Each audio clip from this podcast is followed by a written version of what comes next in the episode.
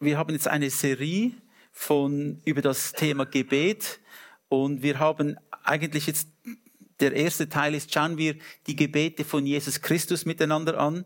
Denn ich denke, wenn wir wissen wollen, wie wir beten sollen oder was Gebet überhaupt ist, dann können wir das lernen vom Leben von Jesus Christus selbst. Der zweite Teil ist dann die Gebete des Pauluses. Wir werden verschiedene Gebete anschauen, denn ich denke, in diesen Gebeten ist ganz viel enthalten, sehr viel Nahrung für uns, sehr viel Weisheit.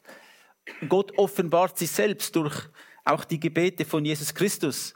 Denn in den Gebeten können wir auch Gottes Willen für unser eigenes Leben erkennen. Und ich denke, das ist etwas, das jeder von uns will. Wir wollen Gottes Willen für unser Leben erkennen und danach leben. Das, denke ich, ist das Verlangen, das wir alle haben. Und gerade in den Gebeten von Jesus und auch in den Gebeten des Paulus können wir sehr viel über den Willen Gottes erfahren. Das, das Thema Gebet ist einer der, meist, einer der häufigsten Themen in der Bibel. Äh, Im Alten wie auch im Neuen Testament geht es in vielen Dingen um das Gebet. Jesus betete selbst sehr viel. Er, der Sohn Gottes, hat sehr viel gebetet. Wir lesen zum Beispiel in Markus 1,35. Früh am Morgen, als es noch völlig dunkel war, stand er auf und ging aus dem Haus fort an eine einsame Stelle, um dort zu beten. Jesus hatte diese Gemeinschaft mit dem Vater gesucht. Er hatte Verlangen danach und er hat es, ich denke, täglich praktiziert. Jesus Christus wollte in Verbindung bleiben mit seinem Vater. Denn auch er war menschlich gesehen, als er Mensch wurde, limitiert durch unsere menschlichen Limitationen. Und er brauchte eine übernatürliche Kraft in seinem Leben, dass er das tun konnte, zu dem er berufen war. Jesus handelte nicht eigenständig, sondern er holte sich seine Instruktionen vom Vater. Er war selbst erfüllt mit dem Geist Gottes. Wir haben das bei seiner Taufe gesehen. Der Geist Gottes ist heruntergekommen und der Vater hat gesagt, das ist mein geliebter Sohn, auf ihn sollt ihr hören. Also wenn wir jetzt die Gebete von Jesus miteinander anschauen, dann wissen wir, dass der Vater sagt, hört auf die Gebete meines Sohnes. Hört auf Jesus Christus. Das Gebet ist einer der wichtigsten Aspekte im Leben eines Christen. Gebet bedeutet eigentlich nichts anderes als mit Gott reden, Gott zuhören, mit Gott sprechen. Und wir oft in meinem Leben geht es manchmal so, dass das Gebet irgendwie, dass ich nicht mehr sehe, wie wichtig es ist, weil wir, weil wir von Dingen ähm, abgelenkt werden. Dingen, die uns freinahmen wollen.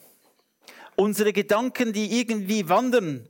Und wir realisieren gar nicht, wie wichtig das das Gebet eigentlich ist. Es ist sehr, sehr wichtig. Ich möchte einmal ein Bild zeichnen. Gebet ist vielleicht wie ein Gebäude. Ein Gebäude hat ein Fundament. Was ist das Fundament des Gebets? Ich denke, das Fundament des Gebets ist einmal das Vertrauen und der Glauben, den wir haben, dass wenn wir beten, dass Gott uns hört dass wir nicht einfach in die Luft schwätzen, irgendwelche Dinge sagen, die niemand hört, sondern wir glauben und vertrauen, dass wenn wir beten, dass Gott uns hört. Im Hebräer 11,6 lesen wir, aber ohne Glaube ist es unmöglich, Gott zu gefallen. Ohne Glaube, ohne dieses Vertrauen im Gebet, ist es unmöglich, Gott zu gefallen. Wer zu Gott kommen will, muss glauben dass es ihn gibt und dass er die belohnt. Ich denke, wir, wir lieben diesen Teil. Dass er die belohnt, die ihn aufrichtig suchen. Also hier sehen wir doch einen Zugang zu Gott, auch im Gebet, durch den Glauben. Ich muss glauben, dass er ist. Ich muss glauben, dass er zuhört. Ich muss glauben, dass er die belohnt, die ihn mit aufrichtigem Herzen suchen. So, dieses Gebäude hat ein Fundament. Es ist der Glaube und das Vertrauen. Wenn ein Kind zu mir kommt und sagt, kann ich das oder jenes haben? dann kommt dieses Kind im Glauben und Vertrauen, dass ich das auch geben kann. Sonst würde das Kind gar nicht kommen. Das Kind hat totales Vertrauen in die Person, zu der es geht und sagt, kann ich das oder jenes haben? Hast du auch solch ein Vertrauen in Gott, unseren Vater? Wie ein Kind, das zu Mutter und Vater geht und sagt, ich habe Durst, kann ich etwas zu trinken haben? Warum geht das Kind zur Mutter oder Vater und fragt diese Frage? Weil es glaubt, dass Vater und Mutter es geben können. Und ich denke, das ist wichtig für uns, dass wir nicht versuchen, alles mit dem, unserem Verstand äh, zu verstehen, sondern dass wir im Glauben und Vertrauen zum Vater gehen, auch wenn es unmöglich erscheint. Unmöglich. Ich meine, Gott hat einmal mit dem Noah gesprochen und gesagt, Noah, baue ein Boot. Ein Boot, was ist ein Boot? Niemand hatte jemals zuvor ein Boot gesehen. Ein Schiff, mach es so groß und so weiter und er, ist, war, er blieb dran für 120 Jahre. Es hatte Glauben erfordert von Noah, das umzusetzen. Gott hat es ihm gesagt und er hat es getan. Und wenn wir nicht Vertrauen und Glauben haben, dann müssen wir auch nicht beten. Es gibt viele Gebete, die so vorgeschrieben sind und wir, wir, wir beten gewisse Gebete, aber es betrifft uns nicht, wir glauben es auch nicht, es ist mehr eine religiöse Pflicht, in gewissen Kreisen macht man das so. Ich denke, das bringt nichts. Wenn ich zu Gott komme, muss ich glauben. Ich muss erwarten, ich muss wissen, dass Gott meine Gebete hört. Ohne Glaube ist es unmöglich, Gott zu gefallen. Ich kann nicht mit meinem Verstand kommen. Ich muss mit Glauben kommen. Und deshalb äh, wollen wir in allen Dingen im Glauben zu Gott kommen. Wir wollen es mit aufrichtigem Herzen tun. Nicht was kann ich irgendwie beeinflussen oder, oder manipulieren, sondern ich will mit aufrichtigem Herzen kommen. Nicht verstellt, denn Gott sieht ja wirklich mein Herz. Er sieht, wer ich bin und wie ich es meine. Das Zweite, in einem Haus braucht es äh, Dachwände, und ich würde einmal sagen, dieses Dach, diese Wände stehen symbolisch für mich für das Verlangen, das Begehren nach Gebet. Wenn du ein Verlangen nach etwas hast, tust du es auch. Am Morgen stehen wir auf. Das erste, was läuft, ist Kaffeemaschine vielleicht bei uns, bei mir. Ich habe ein Verlangen nach Kaffee. Und dann mache ich es auch. Ich gehe in die Küche, schalte die Maschine ein. Wenn ich ein Verlangen habe, etwas zu tun, dann tue ich es auch. Vielleicht hast du ein Verlangen, auf eine Wanderung zu gehen. Dann denkst du darüber nach und du gehst. Liebe Geschwister, das Verlangen nach etwas ist etwas Wichtiges. Diese Emotion, ich, ich will es. Wenn du nicht, wenn du kein Verlangen hast, tust du es auch nicht. Die Menschen tun das, nachdem sie Verlangen haben. Nach was hast du Verlangen? Was ist wichtig für dich? Was begehrt dein Herz? Und wenn dein Herz Gott begehrt, wenn dein Herz den Heiligen Geist begehrt, dann wirst du in Gottes Gegenwart treten und mit ihm sprechen. Wenn du aber kein Begehren hast in diesem Bezug, wenn du sagst, es ist mir eigentlich egal, dann wirst du auch nicht beten. Verlangen ist wichtig. Nur wenn ich ein Verlangen habe, eine Veränderung zu sehen, tue ich auch etwas. Dieses Verlangen muss so groß sein, dass es meine Bequemlichkeit übersteigt. Es gibt eine Waage. Bequemlichkeit, Verlangen. Wenn jetzt die Bequemlichkeit größer, schwerer ist als das Verlangen, werde ich nichts tun. Es kann ein bisschen Verlangen da sein, aber die Bequemlichkeit ist größer. Wenn aber das Verlangen stärker und stärker wird, dann wirst du motiviert sein und du wirst etwas unternehmen und etwas verändern. Es hat mit einem Verlangen zu tun. Nach was verlangt dich? Ich weiß, wir leben in einer Welt, da, da läuft alles so schnell. Da kann man so, so schnell abgelenkt werden. Haben wir Verlangen nach Gottes Gegenwart? Haben wir dieses Verlangen? David hat gesagt, im Psalm 42, 1 bis 2, wie ein Hirsch lechzt nach Wasserbächen, also lechzt meine Seele nach dir, o oh Gott. Meine Seele dürstet nach Gott, nach dem lebendigen Gott. Wann werde ich kommen und erscheinen vor Gottes Angesicht? Das ist doch ein schönes Bild, dieses, diesen Durst, dieses Verlangen nach Gottes Gegenwart, wie ein, wie ein Hirsch lechzt nach den Wasserbechern. Wir sollten auch dieses Verlangen entwickeln für den Herrn. Es sollte für uns wichtig werden.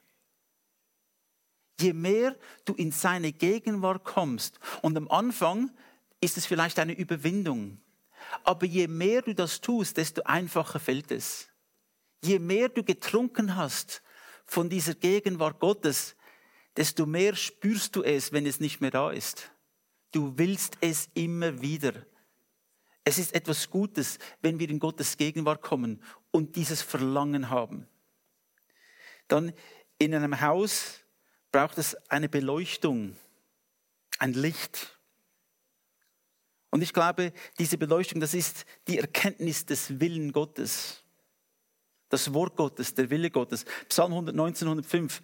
Dein Wort ist Leuchte meinem Fuß und Licht auf meinem Pfad. Wenn wir beten, ist es gut, dass wir uns im Wort Gottes informieren, dass es uns zeigt, welchen Weg wir gehen sollen, auch im Gebet. Über was sollen wir beten? Was sollen wir beten? Dieses Licht ist wichtig im Gebet. Denn ja, wir wissen durch das Wort Gottes, dass Gott einen Plan hat, dass Gott einen Weg hat. Und es ist sehr viel einfacher zu beten, wenn ich Gottes Wort mit einbeziehe, wenn ich dieses Licht mit einbeziehe in mein Gebetsleben. Wenn wir zum Beispiel die Psalmen durchlesen, das sind viele, viele Gebete. Und ich kann wieder David beten, Herr, du bist mein Hirte. Mir wird nichts mangeln. Ich mache es persönlich für mich. Das Wort Gottes hilft uns im Gebet dorthin zu gelangen, wo Gott uns haben will. Und dann gibt es vielleicht in einem Gebäude unterschiedliche Zimmer. Das Gebet ist sehr vielseitig. Es gibt verschiedene Kammern, verschiedene Zimmer in einem Haus. Es gibt einmal die Stube, das Wohnzimmer, da ist man ruhig und nett. Das ist vielleicht hier der Fall. Man ist nett und ruhig. Man betet ein bisschen, nicht zu laut. Man will niemanden stören. Das ist ein Ort, das ist okay, wenn man so betet. Aber es ist ja nicht das einzige Raum im, im Haus. Es gibt vielleicht einen, einen Raum, wo du schreist, wo du weinst, wo du dein Herzen ausleerst vor Gott. Das ist auch okay. Wenn die Tränen fließen, wenn dein Herz zerbrochen wird, in der Gegenwart Gottes, auch das ist ein Ort, den wir immer wieder aufsuchen sollen. Zerbrochen sein vor Gott. Vielleicht gibt es einen Raum, wo du dich freust und singst und jubelst und zelebrierst und herumtanzt. Auch das ist ein wichtiger Teil des Gebets. Gebet ist nicht einseitig. Es hat diese unterschiedlichen Aspekte. Es kann ganz normales Reden sein. Es kann Weinen sein, vor Gott schreien. Es kann jubilieren, singen sein. Das alles darfst du erfahren und erleben.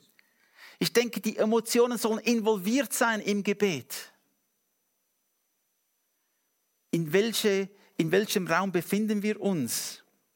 Sind wir bereit, auch mal etwas anderes in einen anderen Raum zu gehen? Sind wir bereit, in einen Raum zu gehen, wo, wo man nur zuhört? Ich weiß, äh, Microsoft, die haben einen Raum entwickelt, der der stillste Raum ist auf der Erde. Da gibt es keine Geräusche.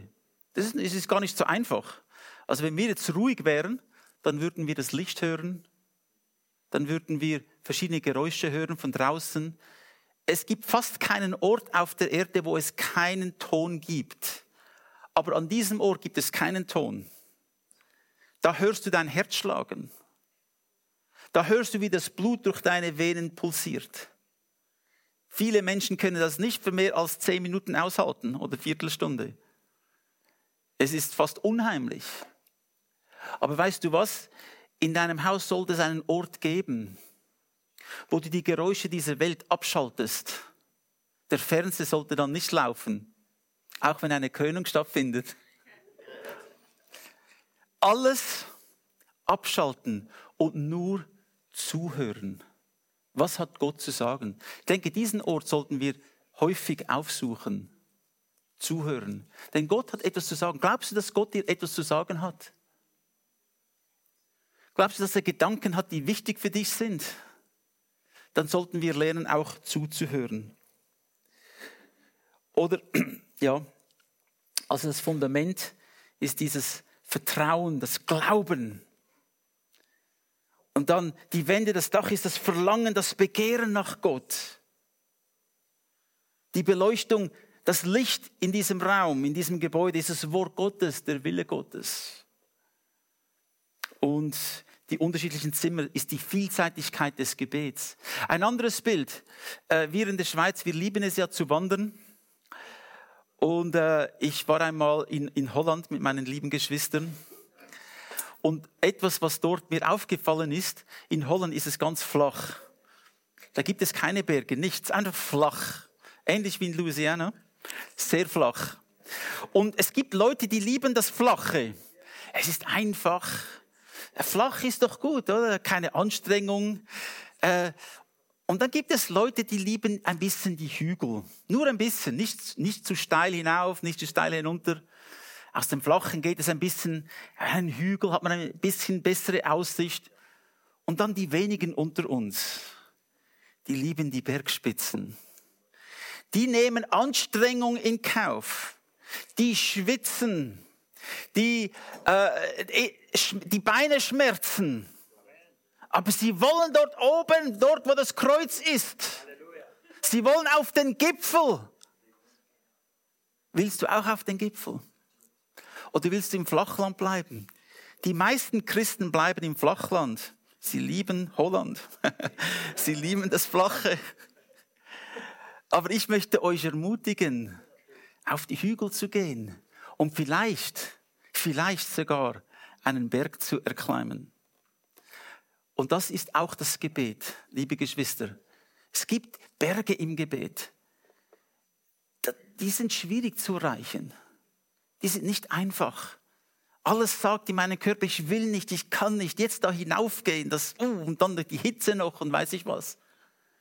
Aber wenn du oben ankommst, wenn du dort auf den Spitzen bist, neben dem Kreuz stehst, dann sagst du, es hat sich gelohnt. Alle Anstrengungen haben sich gelohnt. Das Gebet ist sehr ähnlich. Es braucht manchmal Anstrengung. Aber geh doch auf den Gipfel im Gebet. Du hast eine bessere Aussicht, du, hast, du siehst viel weiter. Du bist dem Herr sehr viel näher. Aber es erfordert eine Anstrengung. Es passiert nicht einfach so. Es gab einmal eine Situation, da Jesus, äh, eine Herausforderung kam auf Jesus zu. Er hatte eine Familie, die er sehr liebte und die hatten drei Kinder, zwei Töchter und einen Sohn. Martha und Maria waren die Töchter und die hatten einen Bruder namens Lazarus. Und Jesus war irgendwo ein bisschen weiter weg und dann haben sie ihm gesagt, dein Freund Lazarus, der ist am Sterben. Komm doch. Sie haben mit ihm gesprochen. Ist doch interessant. Sie haben mit ihm gesprochen. Also sie haben, das ist wie das Gebet, oder? Sie haben Verbindung mit Jesus aufgenommen. Sie haben mit ihm gesprochen und gesagt, komm doch, komm doch. Ist ein Problem da. Dein, dein, dein Bruder, dein Freund, Lazarus, den du liebst. Sie wollten es ihm geschmackhaft machen. Komm doch. Er ist krank. Du kannst ihn heilen. Sie glaubten. Und dann hat Jesus gewartet. Wie konnte er nur? Dann hat Jesus gewartet. Also manchmal ist es auch so in unseren Gebeten, wir wollen jetzt eine Antwort, dann wartet Jesus. Und dann denken wir, uh, jetzt ist es schon zu spät. Denn in ihrem Denken war es zu spät, nachdem Lazarus gestorben ist. Jetzt hatte sie keinen Sinn, dass Jesus mehr kommt. Der Lazarus, der ist tot. Sie haben ihn dann begraben und drei Tage lang war er dort und sein Körper hat schon äh, angefangen zu verwesen. Dann ist es Jesus gekommen. Sie haben gesagt, Jesus, wenn du nur hier gewesen wärst, wäre alles anders. Wenn du nur gekommen wärst zur richtigen Zeit. Aber glaubst du, Jesus kommt zu spät? Natürlich, wenn man jemanden verloren hat, denken wir, hm, das ist schwierig. Aber Jesus kommt nie zu spät. Auch wenn etwas tot ist, kann Gott es lebendig machen. Wir lesen dann, da nahmen sie den Stein weg. Und dann betete Jesus. Jesus blickte zum Himmel und sagte, und das ist jetzt ein wichtiges auch Gebet, Vater, ich danke dir, dass du mich erhört hast. Ich weiß, dass du mich immer erhörst. Aber wegen der Menschenmenge, die hier steht, habe ich es laut gesagt. Sie sollen glauben, dass du mich gesandt hast. Danach rief er mit lauter Stimme, Lazarus, komm heraus. Da kam der Tote heraus, Hände und Füßen mit Grabbinden umwickelt und das Gesicht mit einem Schweißtuch zugebunden. Macht ihn frei und lasst ihn gehen, sagte Jesus. Halleluja. Ja, Jesus kommt nie zu spät. Wir denken es manchmal. Aber Jesus kommt nicht zu spät. Zuerst hat er einmal gesagt, Vater, ich danke dir. Im Psalm 107, Vers 1 heißt es, preist Jahwe, denn er ist gut, denn seine Güte währet ewiglich denke, das ist etwas Wichtiges. Jesus ist in die Gegenwart Gottes gekommen mit Danksagung. Auch wir sollen in Gottes Gegenwart kommen mit Danksagung. Wir danken dir, o oh Herr, für diesen Tag. Auch wenn es schwierig wird. Ich danke dir, o oh Herr, dass, dass du mich erhörst. Und ich bin dem diesem Wort nachgegangen, erhört. Das griechische Wort ist akou und bedeutet eigentlich eine Audienz. Zuhören, verstehen. Also wenn wir das Wort erhört, wurde es auf Deutsch übersetzt, aber was es wirklich heißt, Gott gewährt mir eine Audienz. Er lädt mich ein, in seine Gegenwart zu kommen. Gott hört mir zu und er versteht mich. Das ist, was hier wirklich ausgedruckt wird, wenn es heißt, Gott, du erhörst mich. Gott erlaubt mir immer, in seine Gegenwart zu kommen. Wir haben eine Audienz mit dem König. Er hört uns zu und er versteht uns ganz genau. Das ist, was hier ausgedrückt wird. Wir haben immer Zugang. Gott, Jesus sagt, danke, dass ich zu dir kommen darf, dass du mir zuhörst, dass du mich verstehst, dass du meine Gebete hörst. Halleluja. Gott tut das für uns. Psalm 34, 15. Die Augen Jahwes sind gerichtet auf die Gerechten und seine Ohren auf ihr Schreien. Halleluja. Gott sieht dich. Er hört dich. Er hört dein Schreien, auch wenn es lautlos ist. Er hört es. Er sieht die Emotionen in deinem Herzen und er gewährt dir Audienz, Eingang zu ihm vor seinem Thron. Er hört dir zu. Er versteht dich. Und dann hat Jesus gehandelt. Jesus hat dann seine Macht demonstriert, die er hatte durch den Heiligen Geist. Er hat gebetet, dass sich etwas verändert. Nun war da ein Toter, der schon drei Tage tot war. Ich weiß nicht, ob ich Glaube genug gehabt hätte, vor ein Grab zu treten, wo es bereits schon gestunken hat, und dann zu diesem Toten zu sprechen. Aber Jesus hatte diese Verbindung mit dem Vater. Er wusste, was passieren würde. Er hat mit dem Vater ausgetauscht. Er hat diese Situation mit dem Vater schon besprochen. Er hatte die Zuversicht, weil er in der, in der Gegenwart Gottes war, dass was er jetzt tun wird, dass es auch erfüllt werden wird. Und er hat dann zum Lazarus gesagt, komm heraus. Komm heraus. Und er ist herausgekommen, der Lazarus. Es gibt immer wieder Geschichten auf der ganzen Welt, wo Menschen von den, wo Gott Menschen aus den Toten auferweckt. Gibt es immer wieder. Ich habe schon mehrere Geschichten gehört von Menschen, die klinisch tot waren, gestorben sind und dann wieder auferstanden sind. Gott macht Wunder. Und warum sollte er nicht dich dazu benutzen? Warum nicht du? Du hast heute Morgen bist du da und du bist erfüllt mit dem Geist Gottes. Ich kann dir sagen, diese geistlichen Kämpfe sind einfacher zu bewältigen, wenn du auf dem Berg oben gewesen bist. Wenn du dich nur im Flachland bewegst, sind deine geistlichen Muskeln schwach. Wenn du aber bereit bist, auf die Hügel und auf die Berge zu gehen und dich durchzukämpfen, auch wenn es nicht bequem ist, im Geist, im Gebet, wenn du bereit bist, das zu tun, ich kann dir sagen, wenn du betest, da, dann wird sich etwas bewegen. Deine geistlichen Muskeln wurden gestärkt, du hast die Zuversicht vor Gott, du hast von Gott gehört, du betest und es wird sich etwas verändern. Auch der David, bevor er gegen den Goliath gekämpft hatte, musste zuerst gegen den Löwen und den Bären kämpfen. Es ging nicht einfach so. Er musste sich vorbereiten. Diese Herausforderungen hatte er. Er hatte ein paar Schafe und die hat er mit seinem Leben verteidigt. Und als er diese Prüfungen bestanden hatte, dann kam er vor den Goliath. Und ich möchte euch ermutigen, auch die kleinen Dinge anzunehmen. Fangt mit den Hügeln an, aber bleibt nicht dort. Geht hinauf.